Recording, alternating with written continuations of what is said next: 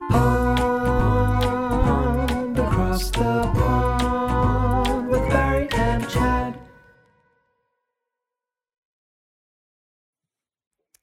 Hello and welcome back to yet another episode of Across the Pond. It's a, an awkward episode number that we find ourselves on today, Barry. Um, but I have no doubt it's going to be a good one uh, because you have had your Baroni, your bar one for a 20, the man who wants a 25 hour Indeed. workday. Um, and of course, you have finally been able to go for a run around the hockey pitch. How's it going? Third time, third time's the charm, Chad. The last two weeks have been uh, cancelled due to lightning, so it's really good to get a run around. But I was telling you off air, I am exhausted, and so I was hobbling up the stairs and had to stop at a garage to give myself bar one to give me some energy and some enthusiasm to get through this episode. And like you say, it's one of those amazing little pieces of energy that just turns you into a new man, Chad. And so I'm feeling ready to go get, get stuck into a very good episode. How are you doing? Yeah, I'm good. I'm I'm so jealous actually because I I decided to go and buy myself a Mars bar the other day uh, to melt and throw over some some ice cream because there's nothing quite like bar one chocolate sauce, the proper stuff. Mm. Oh, yeah. Um, but it just you know it just doesn't it just doesn't match up to to the good old bar one. So I'm I'm a little jealous, but other than that, good. Um, also also have some blood flowing around in my in my blood. My fiance kind of forced me to get on the floor and do some exercise. Um, but Oh, but yeah, other than brilliant. that, it's been a it's been a good productive day, which is all we can really hope for leading on to our weekend. Uh, but aside from all of that, we've got so much to discuss from this past week. It's packed, Chad. It's packed. If I look at the notes, there are so many big stories, and uh, I'm just dying to get into it, Chad. So how about we we put the small talk away and let's dig into the meat of the episode. Let's do it. The week that was. The week that was, man oh man, was it quite a week, and uh, there's a lot there's a lot to get to, um, but I think let's maybe just ease in ease our way into it, Barry, and let's just start off talking about the things that you and I love, uh, some some technology, uh, development in the tech world. Uh, we've we've had some announcements coming through from uh, the the giants that are Twitter and Spotify, respectively. Um, why don't you take us through the Twitter announcements that we've seen this past week? Because I think it's pretty interesting, especially when we start talking about, uh, obviously, you know, some of the developments over the, the last couple of years. Yeah, so Twitter is very interesting because they've been this kind of the same product for years now. Like one of the major criticisms that they've faced over the last couple of years is that nothing much has changed. If you look back on the last five, six years, the only real change that happened was they went from 140 characters to 280 characters. And that was kind of the, the big product shift at that time. But beyond that, they haven't seen much innovation beyond their their lame attempts at these fleets, which are these stories that, that Yeah. haven't really worked as I think as I think they, they thought they would. Um, and so they faced a lot of criticism, but they've still remained very relevant in the space. And then out of nowhere, Chad, I don't know why they decided to do this, but they launched three new products at exactly the same time. So it's, it's clearly a big step for them. It's clearly a big kind of statement they're making to the market and to shareholders saying that the Twitter of old is no more and they're going to start to innovate and try and push this product further. And of course, it, it, it comes on the back of Twitter being such a huge part of the global conversation. So it really has become a key part of democracy. We, we talk about all the Trump stuff back in the day. We talk about all the, the, the stuff that happens on Twitter is really important to, to how the world functions. And so any product developments is going to play a big role. So let's look at the three products briefly, Chad, and just talk you through them. The first one is what we chatted about in a, a couple episodes ago. It's something called Spaces, and it's just Clubhouse. That's all it is. It's just Clubhouse on Twitter. They've copied it line for line. The idea is that you create these drop-in audio conversations, and you can have a stage and invite people up onto the stage and kind of have this impromptu, i- immediate podcast in a way. And I think this is very smart from Twitter's perspective. When we first chatted about Clubhouse, I said that this feels like a Twitter feature. Yep. So it kind of felt inevitable. Um, but I've been amazed by how fast they've been able to build it, Chad. And I think it's yeah. slowly starting to get rolled out. I haven't seen any on mine just yet, but it's slowly starting to get rolled out to some beta users. And I think in the next couple of months, they're going to try and compete with Clubhouse. That's fascinating. Uh, I mean, uh, you, you're completely right. You did mention that, and uh, you've you've done some some pretty good predictions so far on, on the podcast. I must be honest. I mean, we were talking about the Tesla share price the other day, uh, and it's a prediction that you gave right on this podcast. Uh, you know, saying that it was about time that it was going to kind of drop down again. But you're right. Uh, I think they acted pretty swiftly, uh, given how well Clubhouse has uh, sort of taken off, and uh, you know how quickly it's it's growing. So in terms of that that beta testing group, uh, like you said, you haven't kind of seen anything on your own feed just yet. How long do you think they're going to spend in beta? Because obviously we know uh, when it comes to bugs and making sure your product is sort of ready for market, it's important to get good testing going on. But of course, they're also they've got this other race happening at the same time, and that is uh, to to try and not let Clubhouse take too far of a lead. Yeah, it's a really difficult one, and you kind of nailed the trade-off. There is this, the competitive, the competitive analysis of trying to be the first mover and kind of gain whatever land grab you can. But also, if you have a bad experience on on a space or you like it doesn't work the way you think it's going to work, you could never use a product again. You can kind of ignore it as a customer. Yeah. So you always you're treading that fine line. I have no doubt that the Spaces team is working crazy hours right now trying to get things on up, up and running. Um, so I don't know how much testing they're going to do. I think I think where Twitter can really do well is by just making very basic features to start with. Like you don't need to start with all the bells and whistles if you can start with just basic like smaller rooms maybe give it a cap that keeps it to to a, a manageable level Yep. then you can you can kind of test this pretty quickly. And where twitter has a huge advantage is that the amount of bandwidth they have because they're at a humongous scale right?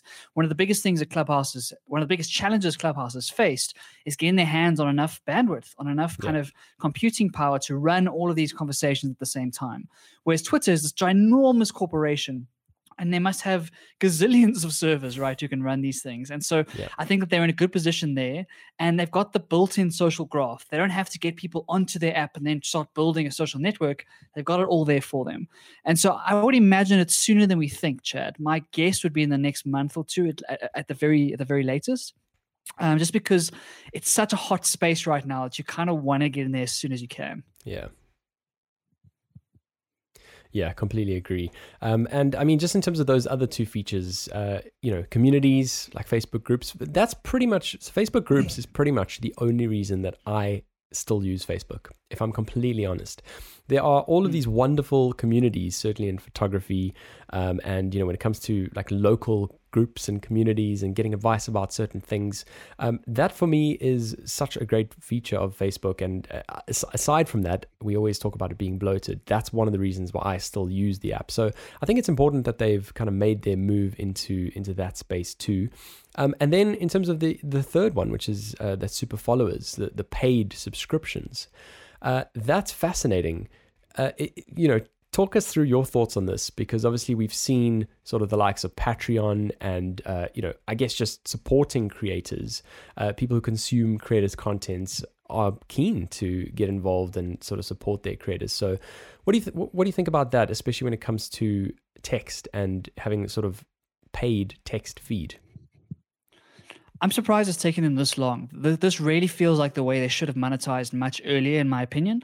I think the reason they're being pushed by this is not just Patreon; it's it's also places like Substack, where Substack is building this paid newsletter network, where amazing writers are kind of leaving the New York Times, leaving these big publications, and writing these email newsletters, which they put some of it behind a paywall, and they are building these these groups of of really fanatical fans who desperately want to read what these guys are writing, and are making really good like business decisions as a result, and then be hmm. able to build these niche audiences on Twitter, there are there are certain players on Twitter that have such a such a, a land grab over the attention. If you think of guys like Elon Musk or Naval Ravikant or some of these big names on Twitter, they have these rabid, rabid fan bases. And if you're a writer or a journalist or a content creator and, and you most of your audience is on Twitter, there's no real way to monetize that. You kind of have to send them off the platform into to find some other products or some other services in order to monetize that at all.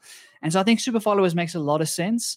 I've got no idea what kind of price points you would want to go at for this because they are just tweets at the end of the day, right? There's not Yeah. like they're not huge articles, they're not videos. So it's a bit hard to put a value on like what would you pay on a monthly basis to have access to these paid tweets. But I think with all of these innovations, you'll see that once people start to play with it, you'll see new ways of, of thinking and new ways of, of tweeting will come out of it.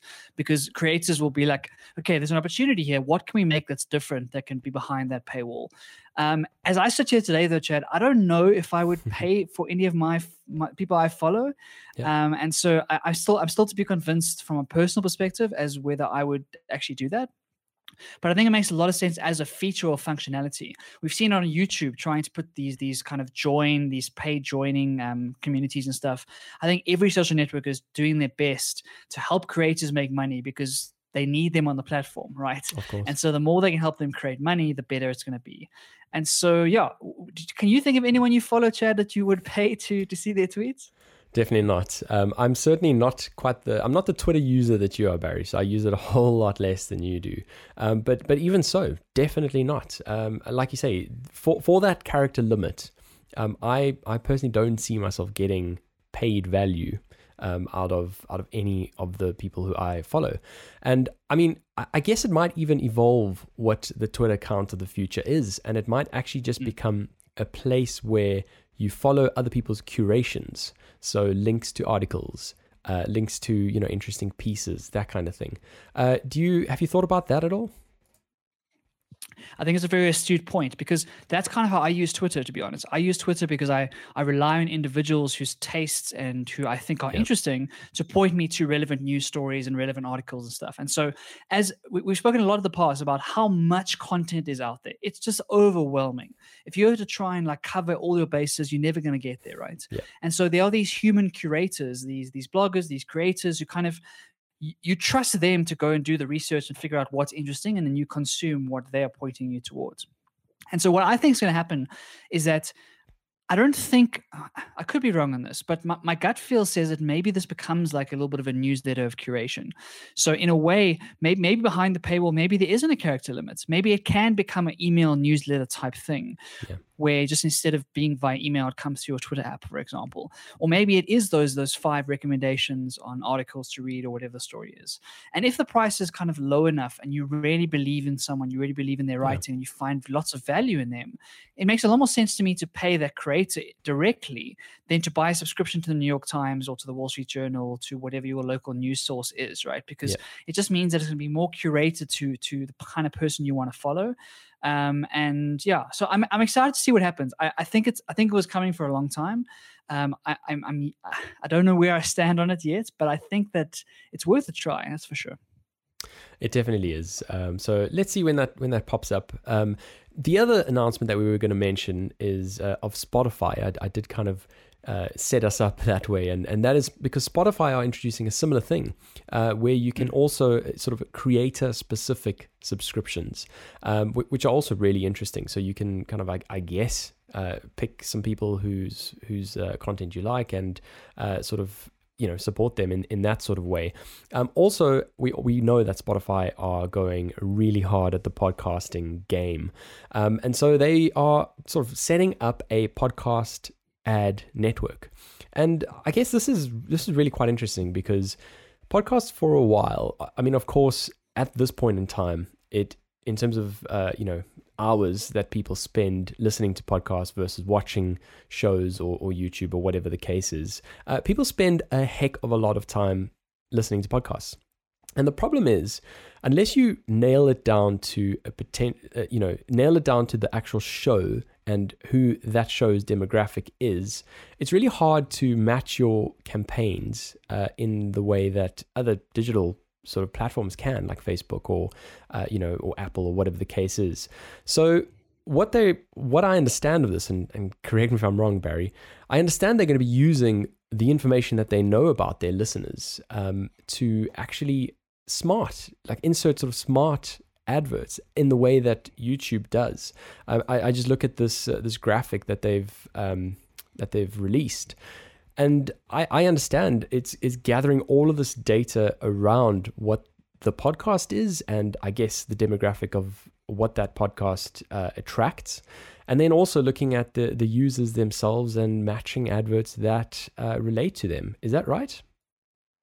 That that's spot on, Chad. And, and we've seen this story play out before. You kind of alluded to it. Like if you think back to those days of the old banner ads on websites where it would just be a, a, a, standard ad and you'd pay a certain amount for it and you just hope that you're reaching the right audience right? And that's kind of what podcasting advertising is right now. A, a brand or partner will go to a podcaster and they, and they, hope that they get the audience right and they put this this this this 30 second ad read into their show and they try and push traffic to whatever site they're trying to push to right? But as you say the facebooks and the, the googles of the world have, have have built this incredible system that that provides customized adverts for specific people. And that's what Spotify is now trying to bring to the podcasting game. And so I, I, I, think you're right. I think that they're going to find those those spots in podcasts and insert dynamically different ads. So I will yeah. hear a different ad to you depending on my interests, depending on what podcasts I listen to, any of the data they have on me. And if Spotify can do this well and really increase the the ROI on these advertisers, they're going to bring a whole lot of more advertising money into the game. And so I I can't remember ever seeing a company going this hard into an, uh, into a vertical. Yeah. If you think about the amount of money they've spent in the last two years, Chad, these ginormous acquisitions, the Joe Rogan acquisition, all of these crazy, crazy pieces of money, and now they are building all of the, the accompanying features to become the podcasting giants.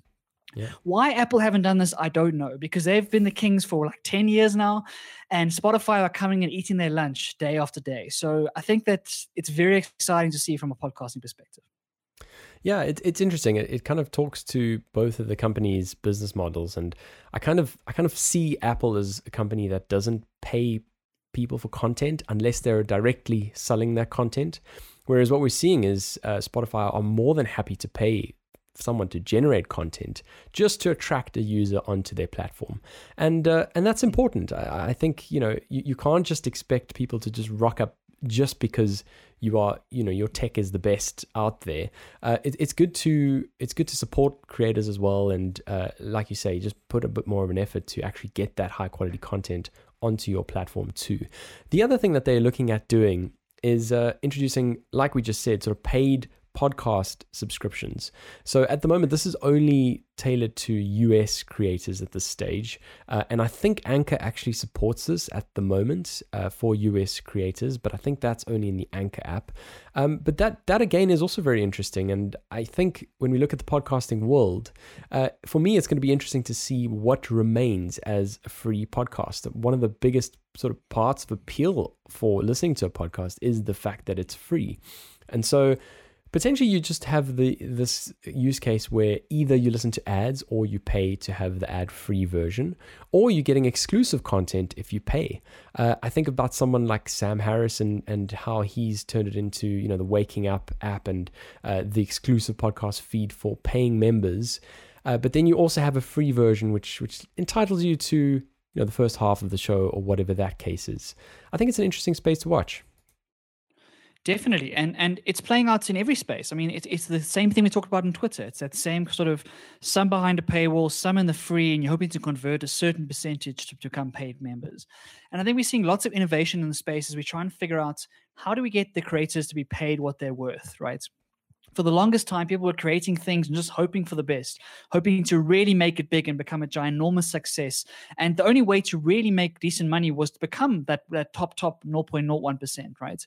But if we can get to a stage where a small niche podcast that tackle something very, very small, but for a thousand or two thousand really passionate listeners, and they can convert 10 to 20% into a paid subscription, they can maybe make that a full-time thing, right? Yeah. And, and and be able to like su- survive as a podcaster in a way that wasn't possible before. So what I think we'll see is that we'll see a huge long tail effect where it's not just the Joe Rogans of the world who are able to do this for a living, but hopefully like lots and lots of smaller creators, if they can find their niche audience and really provide value to them, they can make enough money to survive. And if they do that, Spotify is going to become the absolute giant because they're going to be the ones that enable this to happen, right? And so for new podcasters coming onto the scene, if you're looking at like your career, how are you going to start yeah. this podcast? Spotify has to be the top of your list, surely.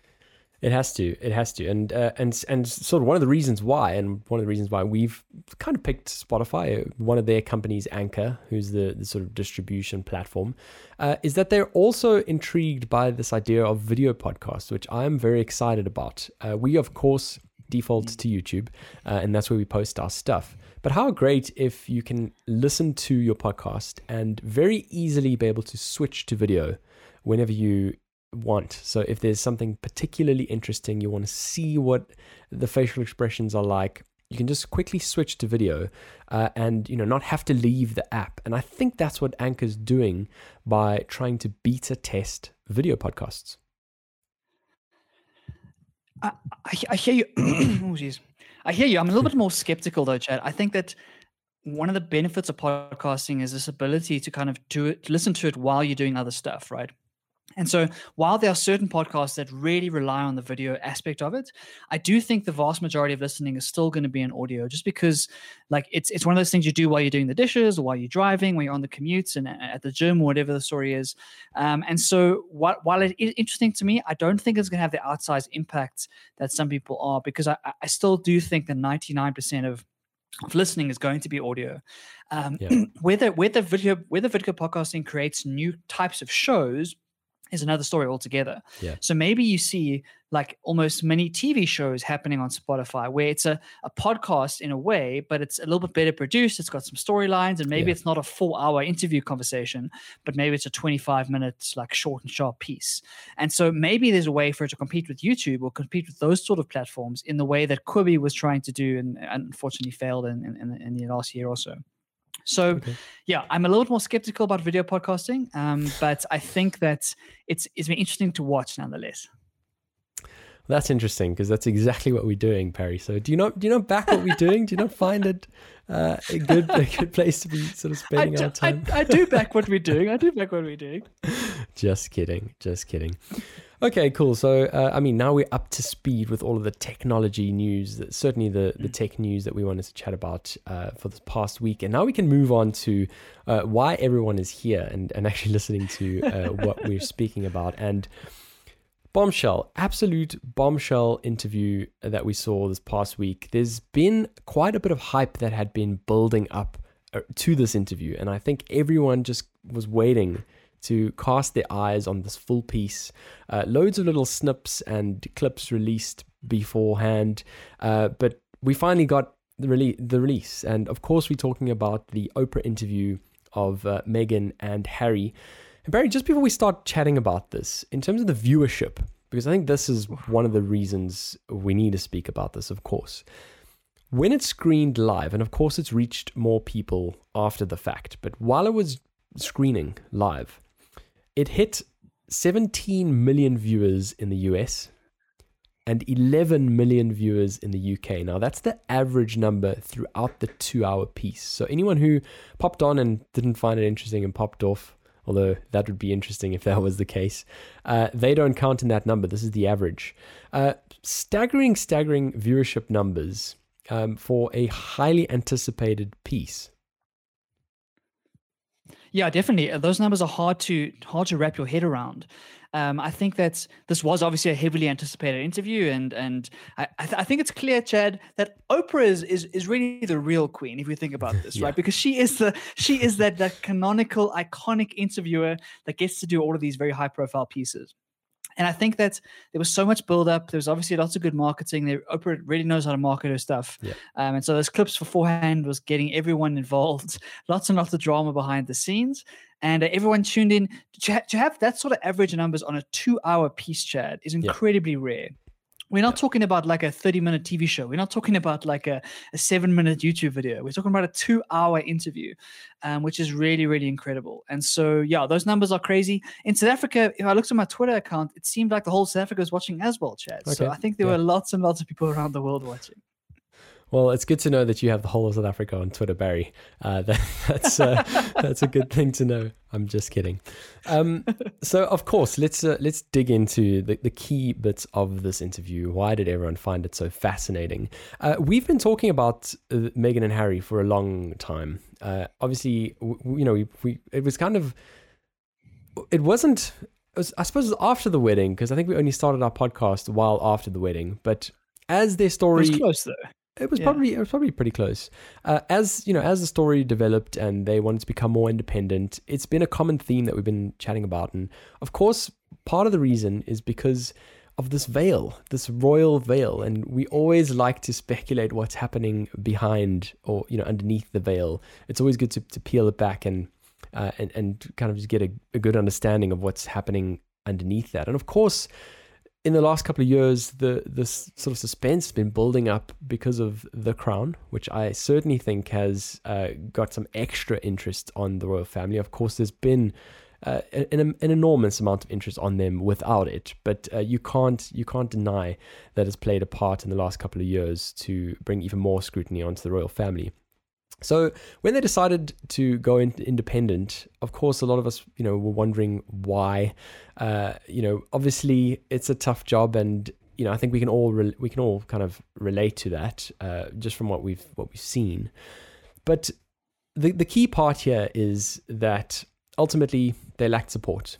Uh, they lacked support from basically the media, um, and there's some very, very interesting examples that were mentioned on the interview, and I found some other ones uh, since then that I think we'll quickly go through, Barry. Uh, but basically, this idea that the media from day one were extremely harsh on Meghan.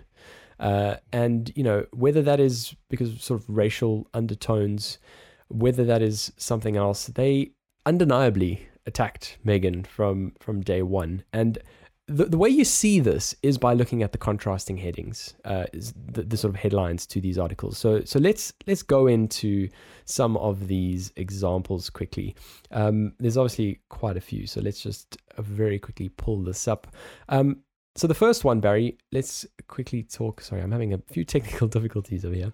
Uh, so, so, the first one is uh, this idea of uh, basically cradling, you know, holding just holding the baby bump, and uh, yeah, it, it, it just looks affectionate to me. Uh, you know, I don't see anything uh, weird about it. Kate's headline reads Not long ago, pregnant Kate tenderly cradles her baby bump while wrapping up her royal duties ahead of maternity leave. Blah, blah, blah. Meghan's one reads Why can't Meghan Markle keep her hands off her bump? Experts tackle the question that's got the nation talking. Is it pride, vanity, acting, or a new age bonding technique? I mean, the contrast there is just just wild. Um, you know, this example of Meghan holding, you know, having her hands in her pockets, and you you've got the Queen there with her hands in her pockets, but Meghan gets the headline "Step too far." Meghan Markle slammed for putting her hands in her pockets. This is the one that really, really got me, Barry. Um, and I, I just thought this was ridiculous. Kate's headline is Kate's morning sickness cure Prince William gifted with an avocado. Sorry, gifted, yeah, gifted with an avocado for pregnant Duchess. And Meghan's one reads Meghan Markle's beloved avocado linked to human rights abuse and drought, millennial shame. How crazy that contrast. Chad, uh, how how is that sort of stuff news? Like that, that that's what I keep coming back to. Like like it's it's very clear the media has this narrative, right? They had the narrative around Kate and the narrative around Meghan, and they were going to do yeah. anything they could to just feed whatever the narrative was, right? and that plays out again and again and again, and that's why you're seeing those contrasting headlines. Um, and of course, we have to remember that these sorts of news sites are purely looking for clicks at this point, right? There's yeah. no I don't think there's any real journalistic integrity left in those sorts of publications, right? All they're trying to do is kind of get the outrage and, and get the, the, the the reactions that they they're hoping for. And so yeah. what they do is they they draw those comparisons, and whether they're fair or not doesn't actually matter because they get the click. Because you, you want to find out, oh, why is the avocado linked to child abuse? And and you want to dig into mm. that going forward, right? And so it, it's it seems it seems harmless if you look at it from, from that perspective. But if you're sitting in Meghan's shoes and you're reading these things about you on a daily basis, it, week after week after week, these like unsubstantiated lies, these these the, these bending of the truth, these these like character assassinations on you, it has to take a toll. It really has to take a, a toll. You can be as mentally strong as you want. You're never going to be able to block all of that out. And so I think this is indicative of how how damaging the UK media specifically can be. Like we, we, we've always known that the UK media is more extreme than a lot, a lot of other media mm. outlets around the world. And this is a great example of a media outlet really destroying someone's life in, in, in the in the example of Meghan. Yeah, I completely agree. And and then I guess the idea that the palace have a lot of tools at their hands.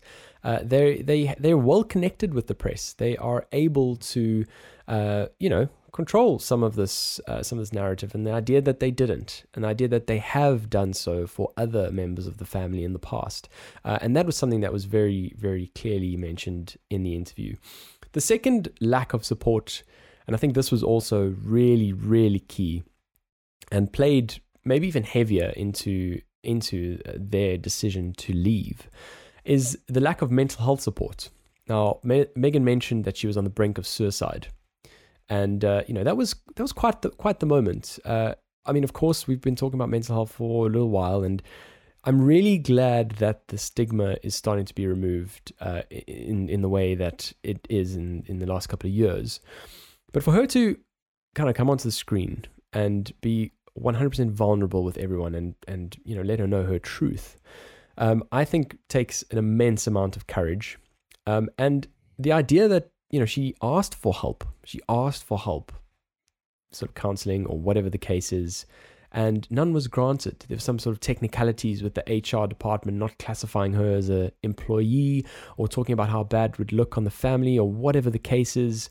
But i i think this is pretty ridiculous really Yeah, I, think it's a very extreme example of of some of the the atmosphere we saw in The Crown, and obviously I don't know how much of it is is hundred percent mm. true, but the portrayal in The Crown is that the royal family and everything behind it kind of puts their emotions to the side, and they want to bury all the emotion because they're all about duty, they're all about like putting their best face forward, and you never want to show weakness, you never want to show anything that might damage this idea that this is a special family that's been given the the birthright to the country, right?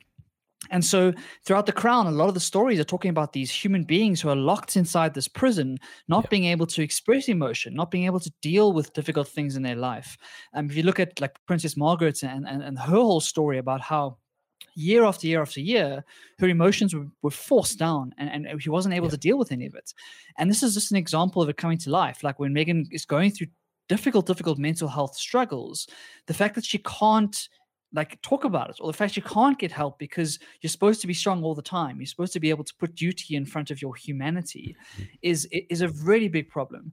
And i think it's one of the reasons that the royal family are going to find themselves in, in deep trouble going forward is because the world is moving on this idea of you have to be strong all the time and you have to like really hide all your mental struggles Yep. that is going away. And and luckily we're seeing the stigma like you said we're seeing the stigma disappear. And, and with our generation coming through hopefully that continues that that that momentum. And you're going to get to a point where well hopefully it gets to a point where talking about your mental health is as normal as talking about your physical health. And when it gets to that point if the royal family is not able to show emotion they're going to be completely unrelatable I agree. Uh, and, and I was quite surprised by this because I've seen that the Royal, well, certainly Kate and William have been involved in doing a lot of work around mental health. There was this Heads Together Foundation, and they were pretty, you know, pretty key in that uh, in that foundation. So I was quite surprised by this that they that you know they didn't offer her any help at all. Um, but it certainly certainly was uh, quite the revelation. So the last the last sort of key thing, and I think the reason why you know a lot of people have been talking about this interview, uh, obviously now that we've addressed why they left and and there's sort of decision to leave, there were obviously some sort of racist comments. So comments and concerns about the color of Archie's skin. Uh, and apparently, this was the discussion that was had with Harry and a senior member of the royal family, which we've later heard out is not the Queen or Prince Philip. Um, so, you know, speculation, obviously, that sort of leaves Charles, William, or their wives. Um, so, so, so that's obviously quite the quite the revelation. Um, and then the idea of Archie not being granted title, so not being, you know, granted, not being called a, a prince, and the sort of side effect of that, meaning, you know, he's not entitled to security. Um, and you know, Oprah actually asked why that was, what what the sort of speculation for that being, um, and and Oprah sort of said, "Do you think it was to do with the color of his skin?" And uh, Meghan said, "Well, if that's the assumption you're making, I think it's a fair assumption to make." So there's no doubt that uh, you know the royal family found them, found themselves in a in a quite a predicament, really, and for me, their response, which uh, which we'll have a look at quickly, uh, which which basically was a you know a, a response, a palace statement on behalf of the Queen that said the whole family is saddened to learn the full extent of how challenging the last few years have been for Harry and Meghan. The issues raised, particularly that of race, are concerning. While some recollections may vary, they are taken very seriously and will be addressed by the family privately. Harry, Meghan, and Archie will always be much loved members of the family. Barry, I don't know about you, but me hearing that they're going to be addressing it privately doesn't give me any sort of uh, you know comfort on the back of this interview and the sort of accusations within it. It's so tone deaf, Chad. It's so tone deaf. That that kind of press that kind of press release is just pure PR. Like it's just Yeah. pure non- nonsense. There's no substance there. There's no remorse. There's no there's no like. It's a little bit snarky in a sense. Like while some recollections may vary, basically saying Exactly. we got a different We side of the story, right? Yeah. Um, and so I honestly think this, like, I- this is a bold statement. I know. I think this is the start of the end for the royal family. I, I, don't see how they can be so out of touch with society and still think they're going to enjoy all of these privileges that they get given. It, it's it's it's still crazy to me that we have a king we have a king or a queen in England Yeah. in 2021, right? That gets decided by your, your bloodline and and that they have this elevated status and this kind of untouchable nature in a way. Like you can't touch them. You can't do anything. Mm. and they just kind of live these crazy um affluent lives like spending all of this wealth. So yeah I- think i think if they're going to be this out of touch and this tone deaf the british citizens are not going to put up with it. I think that the cracks have really started to show. And uh, this is another example of how it's these archaic traditions that they are holding onto for dear life because it's what's got them to this point. Um, but if you don't adapt to the world, if you're not going to kind of realize the progress you're making and, and realize that things have to change, you're going to be phased out. We've seen it with any sort of organization you can think of.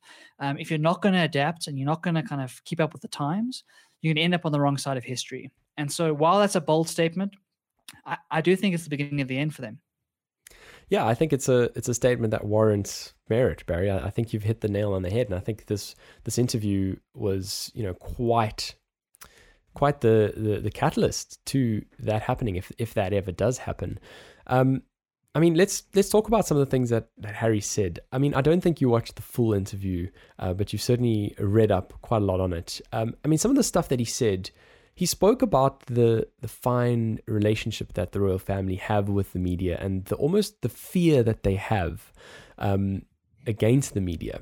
And so I wonder whether you know, and I, again, I don't want to I don't want to make this too bold either, but I wonder the intention of this interview because very clearly he knew he knew what sort of territory he was he was standing on, especially talking about that delicate balance that the family and has with the media and the fear that they have for the media or for their perception uh, or for their like you say their their existence really this this is an existential crisis at the end of the day um, and you know especially when we see what sort of cancel culture I know we say cancel culture and that normally appeals to, you know it, kind of normally fits in the realm of creators and sort of personalities and whatever the case is. But I think it is possible for uh, a public to to cancel an institution as well uh, if they if they don't see the responses that they'd like to. So just in terms of the attention of the interview, what is your feeling uh, given some of those comments as well?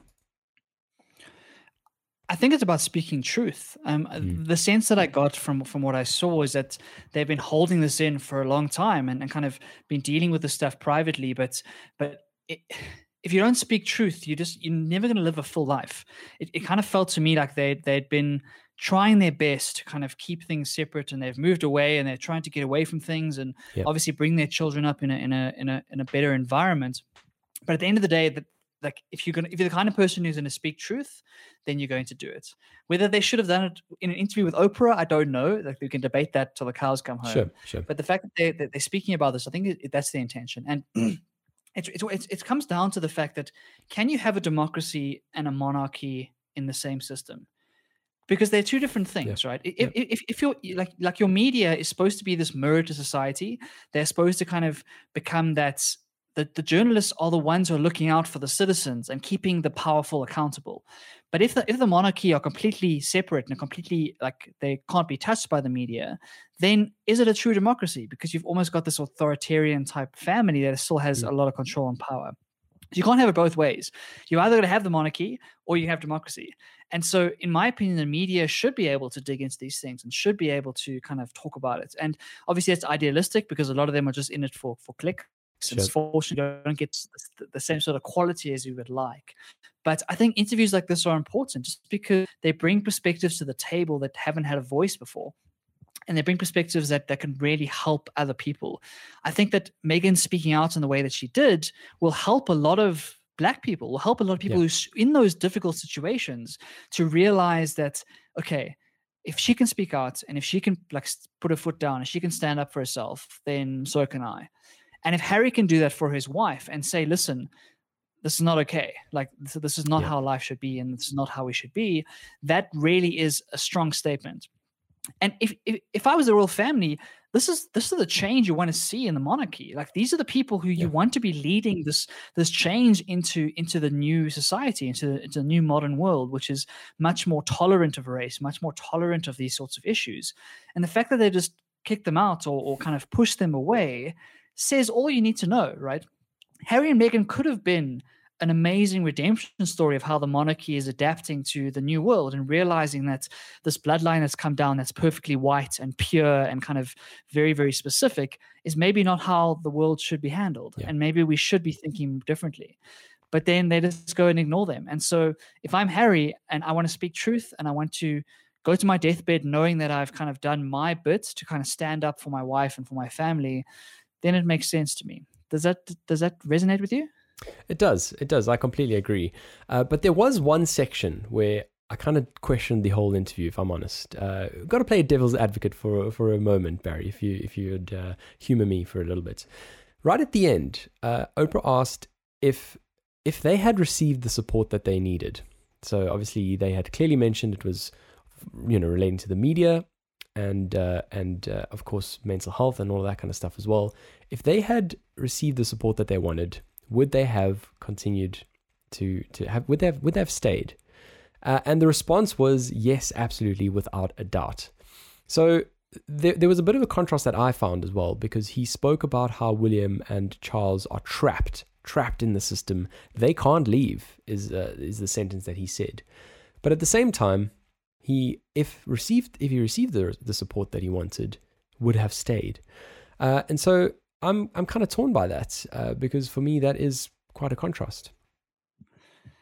Yeah, that's interesting. Um, I I think I need to listen to it in context to get a better Yeah. sense of what I think. I, it, it's one of those things where it might have just been a way to kind of try and isolate the reasons to make it a bit easier to kind of deal with because Sure. it these sorts of decisions you don't come to that sort of decision just because of one thing right it's always a, a combination Yeah. of tons and tons of different things and it's it's eventually this, the straw that breaks the camel's back that kind of forces you to, to make a decision like that and so maybe this is just a way of trying to compartmentalize things um, I do think that they really have milked this in a way. So, so the interview still feels a little bit icky, even though I agree with some of the sentiments and I agree with the, the messaging and whatnot.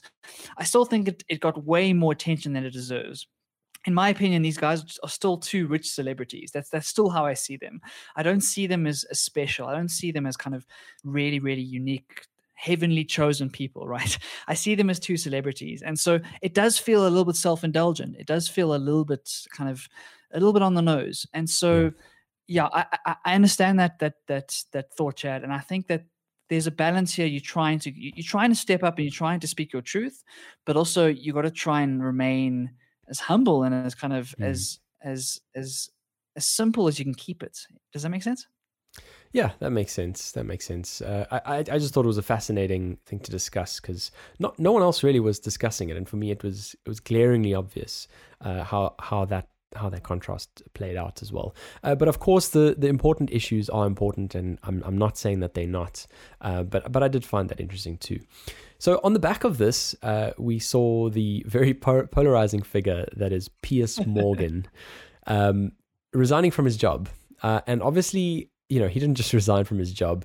Uh, basically, he went on the morning after the airing in the US. So this was, you know, sort of one o'clock in the morning. I think it aired in the UK. And so the majority of people actually only watched it the following night.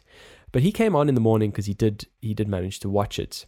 Uh, and basically said that he didn't believe a word that Meghan said. He said something like, "If she, she could read me a weather report, and I wouldn't I wouldn't believe it." Something like that. Um, and on the back of that, Ofcom, who is the media regulator here in the UK, received more than 41,000 complaints, Barry, in a single day because of that. And that's more complaints than they've received for any program in the past 15 years. uh, which which I find insane. Um, and and of course, part of the reason part of the reason is because of you know her vulnerability here, her vulnerability of of coming across and saying, "Hey, I was thinking of committing suicide," and there you have Piers Morgan in his studio saying, "I don't believe a word she said." Um, and so, you know, I think a lot of people, a lot of people reacted uh, to that understandably, but at the same point, I, I kind of, I kind of get uh, where where Piers is right now, and and he's basically saying that he'll he'll die on this hill of freedom of speech, like he'll he'll die fighting for this cause, uh, because ultimately it's his opinion. Uh, and so, you know, I think he's entitled to have that opinion, uh, where whether he believes or doesn't believe her. It's for everyone to decide whether they believe or they don't believe, uh, you know, her after watching the interview. And I think that is important, like you say, Barry, to watch the whole interview in its full context, so that you you you get uh, every single little nuance from that discussion, and uh, and ultimately decide where it is that you lie on the spectrum. Do you agree with this, uh, or do you think it was right for him to have lost his job ultimately uh, by saying that he doesn't believe a word she says? Yeah, I, I don't agree he should have lost his job. I think that um, freedom of speech is really important, and unfortunately, cancel culture does does go too far in these instances.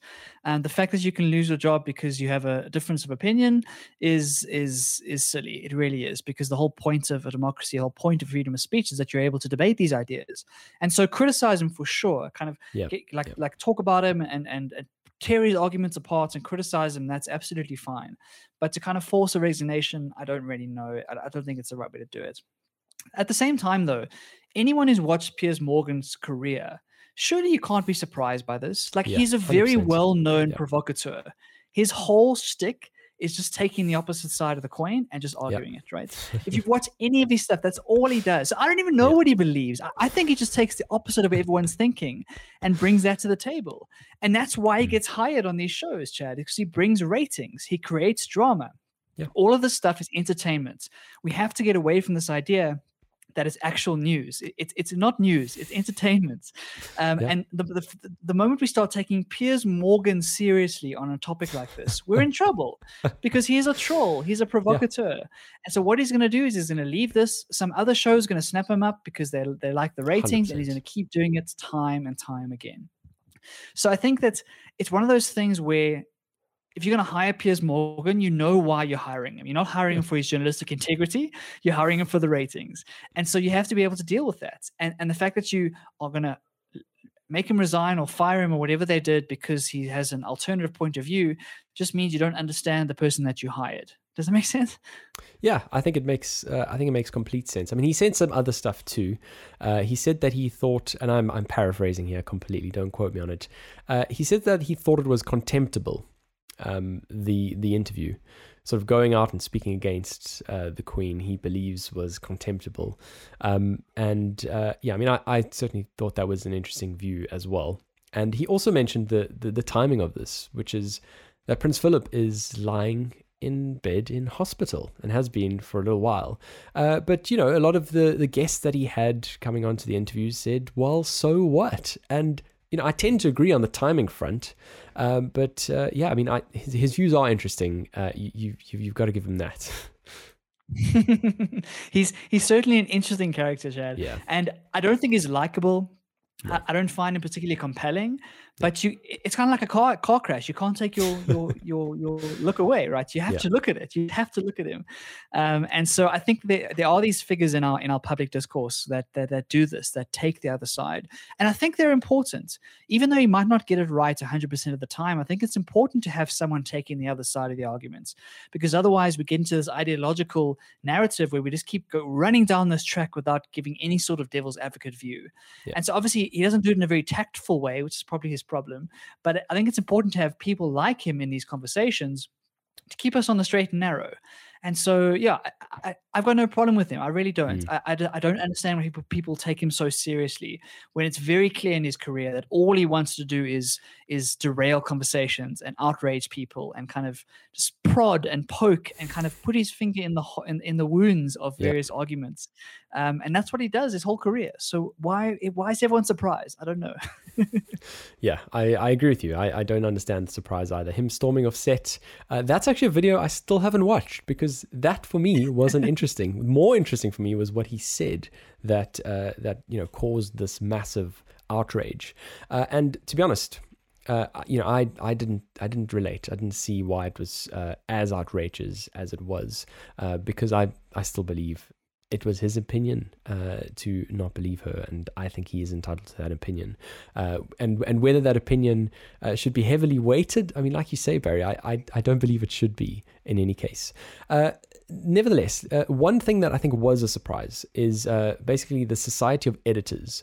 So that's a, a, a, body in the UK that kind of governs, I suppose, a whole bunch of uh, you know of the media agencies, journalists, all that kind of stuff. Uh, they've got a whole bunch of a couple of hundred members, and uh, effectively they were they were called to question after all of these contrasting headlines that we just showed were you know put out there into the world, in, right next to each other. Uh, it, it begged the question whether you know the the UK press is bigoted or you know racist, and he straight out went there and said the UK media is not racist. Uh, he he sort of put his wedge in the sand, if you'd like, and said that is a fact. They are not racist. Um, and I, I, think to ever take such a hard position on something without uh, without allowing enough time for for discussion, uh, introspection, all of that kind of stuff, I think it's a dangerous thing to do. And so what you did see is you saw a couple of the hundred members who are on this body completely disagreeing with him and saying, yeah, maybe the uh, you know maybe the UK media is at fault here, and maybe there's something that we need to look at. Is it okay for us to have a head that is not prepared to admit that? Uh, and so we saw him resign, uh, which I also thought was was quite interesting. So yeah, a few resignations this past week, Barry. But but but Chad, don't you think it misses the point a bit? Like, how can you say the media in this general statement, right? that's a very yeah. general thing. Within the media, there are 10,000 different types of organizations, yeah. and you're going to have racist journalists. There are definitely journalists that 100%. are racist. There are definitely editors that are that are racist. But you can't call the media racist because it's just this ginormous conglomerate of all these people, right?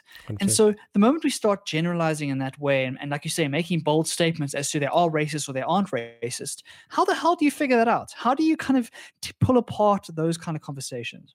Yeah. We really have to be much more granular than that.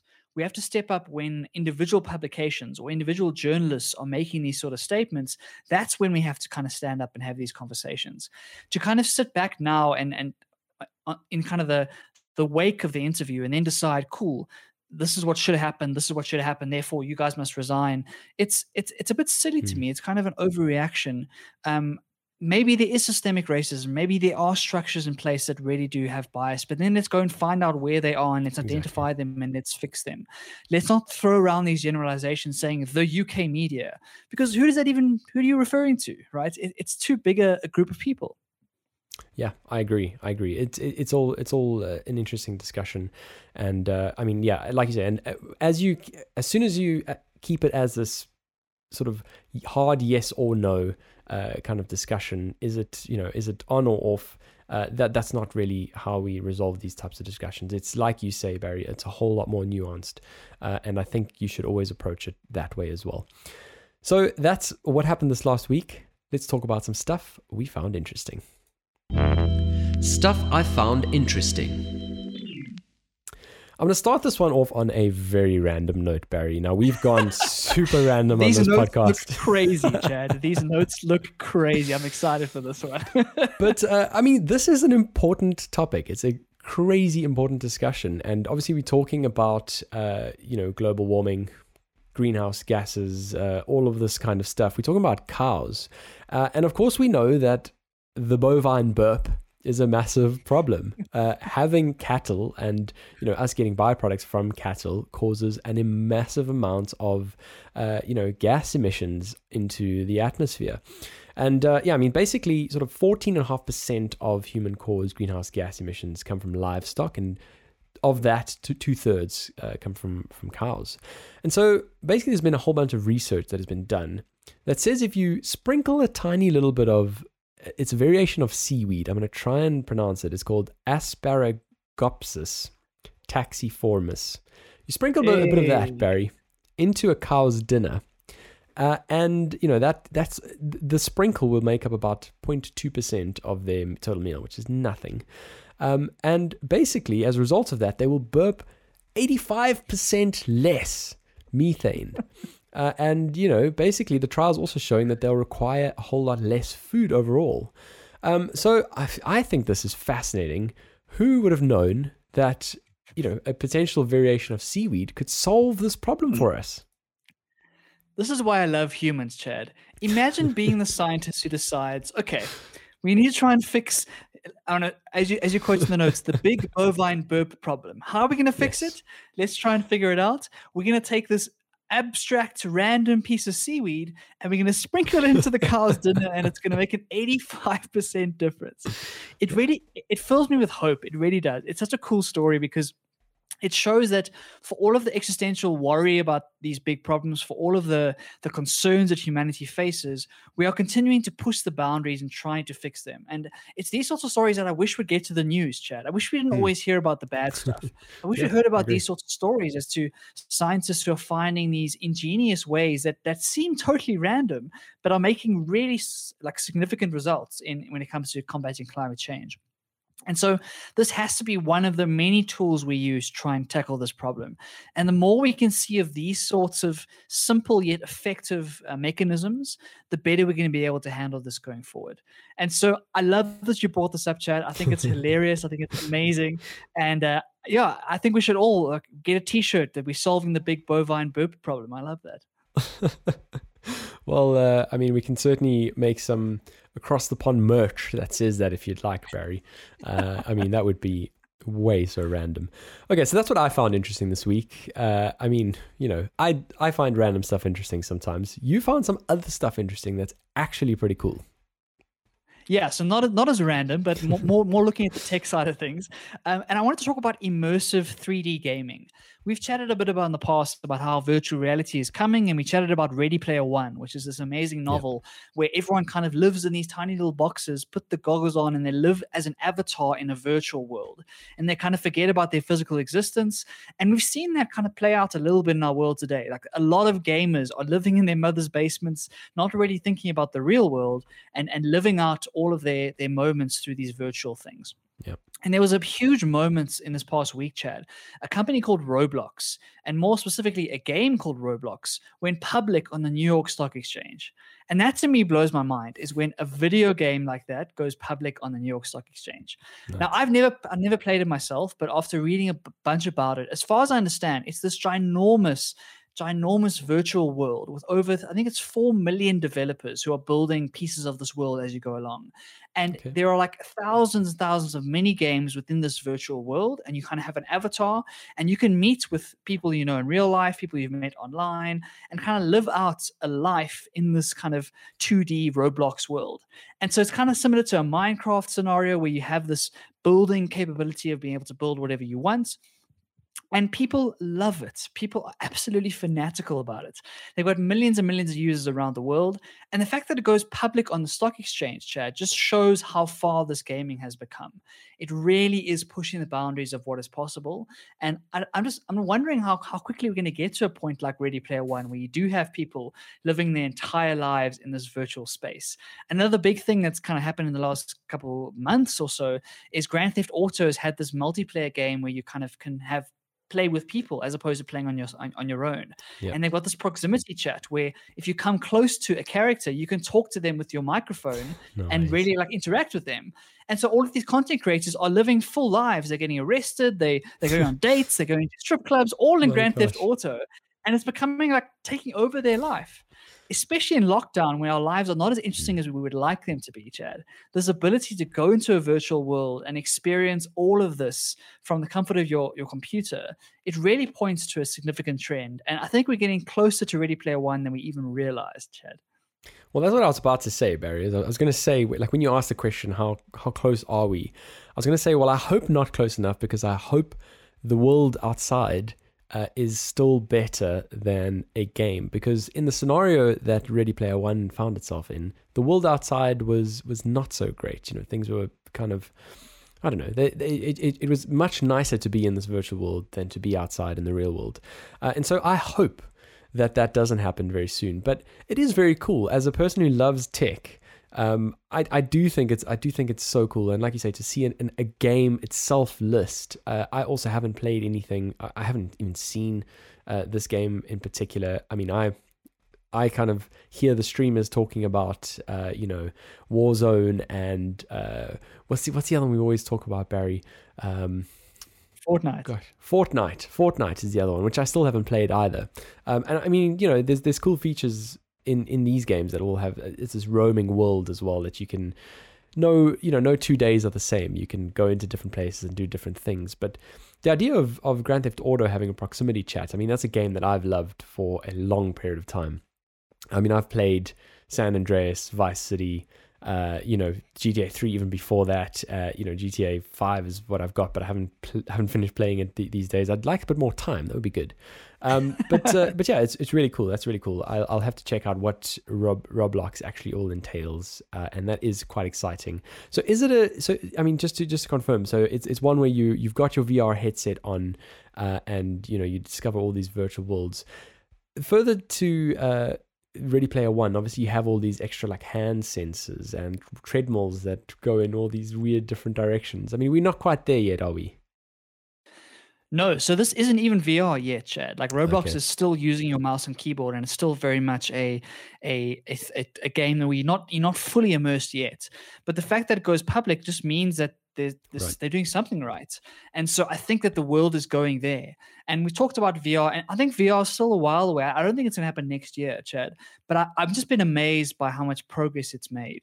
We've chatted about esports. We've chatted about the impact that video gaming is having when you have a game listing on the stock exchange, that changes everything, right? Mm. Because it, it kind of it kind of sets the standard for where games can go, and it's no longer just a a cool piece of software, a cool piece of hobby. It, it can be a really huge multi-billion dollar business. And that's going to bring more and more developers into the space. It's going to get games to keep pushing the boundaries. And as the technology improves and as VR starts to become a part of the puzzle, it's, it can only get more immersive. Hmm. And so how far can this thing go? And that's kind of the question I've been asking myself is that at what point do we get to that level where, like you say, the, the, the virtual world is more interesting than the real world? And I'm not happy. I don't want that. I don't want that to happen, but it seems inevitable, right? Yeah. Like, what's going to change? What's going to stand in the way of those games getting so compelling and so interesting that they do kind of subsume people's lives? And I don't know. Yeah, so it, it just reminds me of that one episode of Black Mirror uh, where you know you've got this guy who's in this building and all he does is he goes to the treadmill and generates power I think every day or something and then he goes back Yeah. into his, his room and ultimately he spends he spends this digital money on digital things to live this like digital life. And it, it kind of feels like that when you you go into all these games and you pay for all these upgrades and special weapons and special skins and special this that uh, where you know it, it does feel it does feel a little bit strange. So anyway that that's fascinating barry. I found something else interesting this week and i know you're pretty happy about it uh, because it's it's in your the field that you love and that is uh, reading and writing um, ultimately I, I read another book so so far this year is actually going pretty well i've read two this year um, and I know I'd set myself the goal of 12 by the end of the year, so let's see if that happens. Um, but but yeah, I read I read the book that you recommended. It was I think one of your favorite books from last year, Barry. Correct me if I'm wrong. Mhm. Um, Yeah. And that is uh, Eleanor Oliphant is completely fine by Gail Honeyman. And uh, I have mixed feelings about the book. I'm completely honest. Uh, Ooh, tell me. I think I think overall I think overall I did enjoy it. Overall I did enjoy it. The first few chapters I was I was gripped. I found her humor uh, very witty. I, I related to it because of the fact that I do live in London and you know it's got that English vibe to it. Obviously, I'm an accountant, so I kind of related to her on that front. That working at nine to five, uh, you know, she was in bookkeeping, but uh, or she was in invoicing or whatever the case is, whatever she did. Uh, I, I kind of relate on, on that front, and there, so there was a lot a lot about her that I that I could relate to. But there was a point of it where, you know, she became that. What is the word? She became that sort of Hermione Granger, if you'd like, the the know-it-all, um, in a way that that kind of annoyed me a little bit, until I kind of understood a bit more of her backstory. Uh, I mean, of course, a lady who's who's gone through a heck of a lot. I mean, you know, I don't know why I hadn't looked at this cover and seen the flame, the, the sort of uh, the matches and the shape of a house because uh, you know for for a long period of the book it was getting up to what had happened to her and you know the journey that she's gone through. Um, and so there were parts of it that I absolutely loved. Uh, I, I really did love when she got to enjoy the the simple things that come with human connection and contact and uh, you know being involved in uh, popular culture also.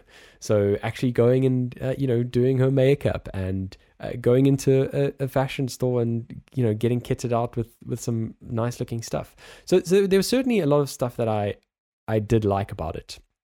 But like I said, those those slightly annoying elements of her personality, that know-it-all nature, uh, did kind of get to me. I mean, I did I did like the the I did like how you know her journey of loneliness um, was spoken about so candidly in it in, in it um, and you know of course that that crazy journey of of going to see someone and getting your life on track and having a companion uh, who's there to help pull you through it uh, but then then the ending Barry in the last couple of pages um, I don't know. Do do we spoil it? Do we?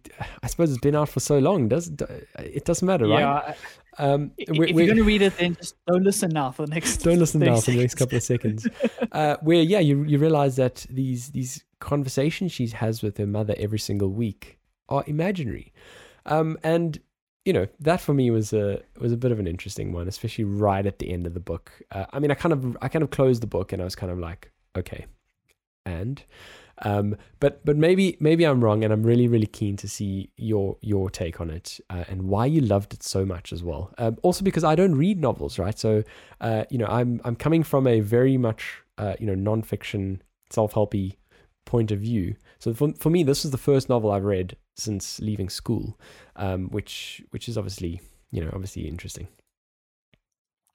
Chad, I think I think what's what's really fascinating is that you're picking up on some of the meta the meta meanings of the the story without even realizing it right so so so that that whole know-it-all personality is is intentional on the writer's behalf mm, because what she's yeah. trying to do is she's trying to show the psychological defense mechanisms that Eleanor has built in order to deal with what's happened in her past yeah. and so like what I really love about the story is that it, it goes against most novels because it, it isn't filled with action. There aren't car chases and, and yeah, shootouts yeah, and yeah, all crazy pieces true, of action. It's it's focused very much on one human being and kind of the life that she's lived. And she's a very average, mediocre person. Hmm. She's not some hero that you're rooting for. And so I don't think that Gail Honeyman was trying to write a character that was super likable or was super compelling or super charismatic. The, the, actual point of the novel is that she wasn't those things. She was a bit annoying. She was a bit frustrating. she was a bit yeah. like angsty. But, but but what I think I think what the writer's trying to do is is is make you realize where that came from and yeah. doing it through yeah. the story that she's been told.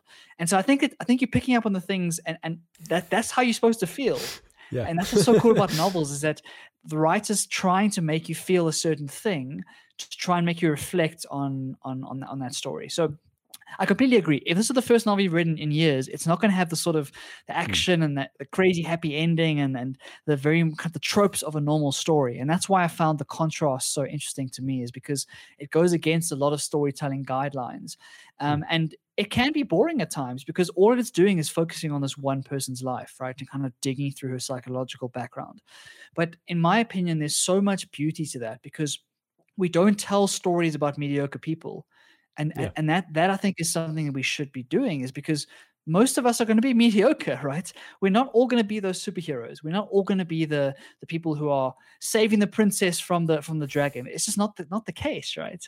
And and so many of us do we never see that sort of relatable personality in a book. If you are someone who is anxious, who is lonely, who is dealing with with psychological struggles, you never see a book about those things because the characters in those books are always strong and they always kind of figure it out. And and that's why i like this book is because it, it gave a, a very subtle and very nuanced um, story about this person who is average and hmm. that's the point. And and she no she wasn't charismatic. She was she, he was a bit annoying. Um and and that i think is intentional on the writer's behalf. Does does that does that make sense to you yeah, I mean, I, I, love that. I love, I love that you, I love that you picked out the right thing from my, you know, slightly mixed feelings. But I mean, don't, get me wrong. The you know, the sweet moments were really sweet. Like when she had a moment of connection that she's been closed off to her whole life because of those defense mechanisms, because of those barriers that she's put up. Uh, you know, literally not dealing with people at the office, getting in on time, getting out, and then spending her weekend, uh, you know, binging on alcohol to kind of just exist really um, when she when she hmm. starts to open up to this idea of raymond who is who is this you know, random IT guy who's slightly scruffy and uh, whatever the case is. But when she starts to see some of the kindness uh, that he that he you know starts introducing her to in caring for this random old man who uh, who collapsed or whatever the case is, and becoming a part of that that family and what, all, all of that kind of stuff. Uh, you know, those sweet moments were really quite sweet. My only question is, why did they not hook up? Chad, again, this is not that sort of story, man. I, I, I, understand. I understand. Everyone wants that payoff. They want that. Yeah. They want that moment at the end of the story, and and it can be frustrating because that's what you expect is going to happen, right? That's what. Yeah. That's how you think it's going to end because we've all been programmed by millions of movies and books and stories that that's how things end. Um, but the, the, fact is that life isn't like that. Life isn't like the stories we we see in films and, and, and in books and whatnot. Unfortunately, um, and so that's why I think that's why I found this the story so beautiful and so moving, is because it was it was it was real. It was yeah. like real. Things didn't turn out the way you thought they were going to turn out. You didn't have this moment where the music's playing in the background, they run at each other in slow motion, and they kiss in the in the rain. Now, you don't have that moment um, because that's not real. That's not how life is. Life is life is is tough and, and complicated, and the story is so much. I, I don't want to call it depressing, but it's it's it's really uh, emotional in a way mm. when you when you kind of watch what this what, the, what this woman goes through, and the way that loneliness shapes her life, the way that her, her, background shapes her life, and and you realize that there's no way for her to get out of it.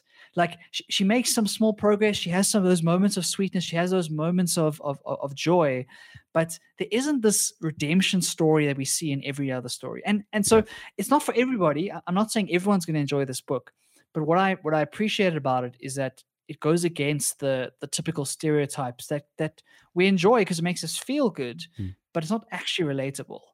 Um, and I think that this, this, these kind of stories can speak to people who who are in that position where they don't have that that fairy tale. They don't have that that moment. All they're trying to deal with, like you say, is is going to work and kind of coming back yeah. home, and that's all yeah. they're worried about. Um, and those stories don't get told because they don't get the headlines, right? This this book is never going to become something on Oprah's book club. It's never going to become a huge mainstream success because it doesn't have that element of it. But that doesn't mean it doesn't have value um, and that's why I loved it so much. I disagree with you there, Barry, because I think although it's not for a lot of people, I think it will. I think it is going to be huge because of the fact that Reese Witherspoon has purchased the rights to make a movie out of it. Um, and so, you know, obviously, when it comes to actually having a film behind it, and obviously it's a bestseller as it is at the moment, she's done really, really well with this book. Uh, it's not just you who raved about it. I mean, I posted it on my Instagram story, and I had so many responses from friends of mine who had read it and thoroughly enjoyed it. So it's certainly you're certainly not alone, Barry, and I understand why you love it so much. Um, I, I think I think it even though it, it doesn't have that typical payoff, like you say, I still do think it, it will be a big book, um, you know, going forward, especially when it gets turned into a movie. Whether the movie lives up to it, that's another question. Yeah, that's the thing, right? Is are they going to be able to capture that averageness in the movie? Because all the incentives are going to be to kind of exaggerate things and mm. to make it more of a more of that typical story arc. And so i hope they do it justice. Um, i'm gonna i'm gonna withhold my my, my thoughts until i see the movie. Um, but yeah it, it's exciting to me that that's happening. And yeah the more people that can get into the story the better. I really do think so. I think i honestly think it made me a better person. I think it gave mm. me a perspective into a life of someone who isn't on the front cover of magazines who isn't like dominating everything in their life and is just trying to survive in a sense. It's a story of survival at, at mm. the very least, right? Um, and I think that in our day to day lives, we can often be a little bit short or a little bit angry or frustrated with people who we don't think are competent or we don't think are, are reaching their potential or they are not like charismatic and in our faces and really kind of grabbing life by the, by the horns. And I, I just think we don't understand what's going on in those people's lives. We don't know the struggles that they're dealing with. And we cannot assume that the way we feel about life is the same that someone else feels about life. And that's one of the most beautiful things about fiction is that it allows you to live in the mind of somebody else that you never would have, have a chance to and it gives you a new perspective on how you should think about life. So when i finished that book it, it, it changed the way i treated people. It changed the way i mm. treated a car guard or a receptionist or a, a, a, a I don't know, like a petrol attendant, because you just don't, you can't assume that because they're in that position that therefore, okay, cool, they're just that's who they are in a sense. Um, everybody is just doing what they can to survive, especially in a time like now. Yeah, it's yeah. extremely poignant right now when everyone is just in pure survival mode. There's no talk about superheroes. There's no talk about any of that. Mm-hmm. It's just purely can we make it through this thing? Um, and so, if there's anyone out there listening who hasn't read this book, I really encourage you to go and read it. I, I will stand by it. I think it's an amazing, amazing read. Um, and I think that that sort of frustration and annoyance, Chad, is is the mm. whole point. Okay, love it, love it, Barry. Uh, love everything you got from it. Now that I've understood, uh, now that I've actually gone, I've walked, the, I've walked your shoes and understood every piece of why you loved it so much and why it was your book of uh, of the year. Um, you know, thanks so much for that. I'm mindful of time. It's uh, we, we're currently an hour sixteen minutes, and uh, we've still got a lot to talk about. What do you think? Is there anything there that you want to, you, you really want to talk about, or mm. or should we should we I, bring it to close? Yeah, I think we should maybe push it to next week. None of them are super cool. time sensitive, and it'll be a nice little teaser for everyone to come Great. and tune in next week. We've got some amazing things coming up, yeah. talking about some deep fakes, talking about a potential malaria vaccine, a whole bunch of cool stuff. And so I think that people are gonna have to come back and tune in for episode seventy. Chad, how about that? Absolutely. Well, definitely do come and join us next week. Uh, we always appreciate having you here on the show. As always, I mean, you're currently watching on YouTube, but don't just check us out there. Check us out as well on Twitter and, of course, on Instagram too, where we're at Across the Pondcast. And last but not least, we're on Facebook as well, Across the Pond Podcast. That's all for today. It's been quite the episode, but we'll see you as always next week.